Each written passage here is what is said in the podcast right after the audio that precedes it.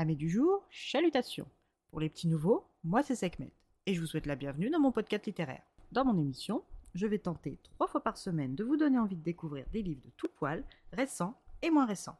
Alors, si ça vous tente, c'est par ici la suite.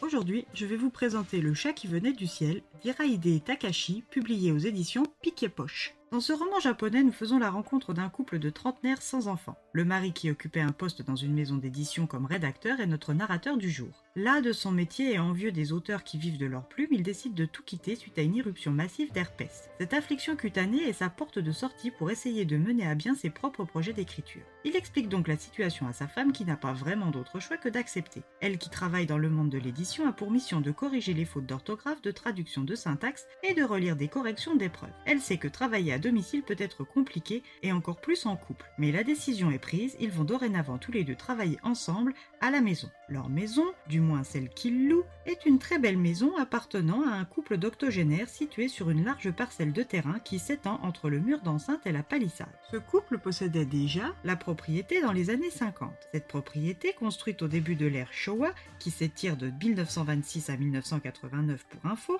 a été achetée par un militaire originaire du Kyoto. Ce militaire avait confié la réalisation du jardin de 5000 m2 à des jardiniers de l'ancienne capitale. La parcelle s'étend d'est en ouest et contient un étang avec cascade, nénuphars et des arbres. Cela faisait donc deux ans que notre couple habitait la maison quand leurs voisins, un couple avec deux enfants, ont adopté un chat des rues. Ce chat allait tout changer pour leurs voisins, mais aussi pour eux. Car oui, quand ils se sont installés dans le pavillon adjacent à la maison principale, au cours de l'été 1986, les règles de location étaient claires. Pas d'enfants et pas d'animaux. Même si les propriétaires avaient eu quatre enfants eux-mêmes, ils tenaient à ce que leurs vieux jours soient accompagnés de calme. Alors, comme ils avaient admis que ces règles étaient mauvaises, le petit chat des rues a pu être adopté par le fils cadet des voisins. C'est donc comme ça que Chibi est entré dans la vie des locataires de cette vaste propriété avec sa robe blanche parsemée de taches rondes d'un gris noir légèrement nuancé de marron clair, typique des chats japonais, sa silhouette élancée et son tout petit gabarit. La femme de notre narrateur a toujours eu le contact facile avec les animaux, contrairement à lui, et c'est elle qui va servir de lien entre l'animal et l'humain. Chibi va apprendre à notre couple des leçons de vie et des leçons bien humaines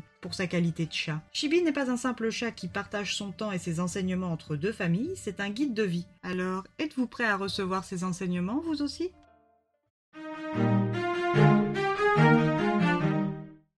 Un roman poétique riche en enseignements et en philosophie. Une lecture zen qui fait du bien au moral. Un petit morceau de Japon qui s'invite chez vous.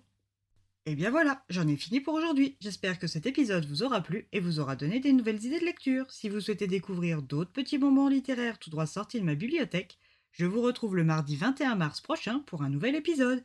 Et si d'ici là je vous manque de trop, vous connaissez le chemin, hâte les lectures de Sekhmet sur Instagram. Sur ce, chalut les amis et à la prochaine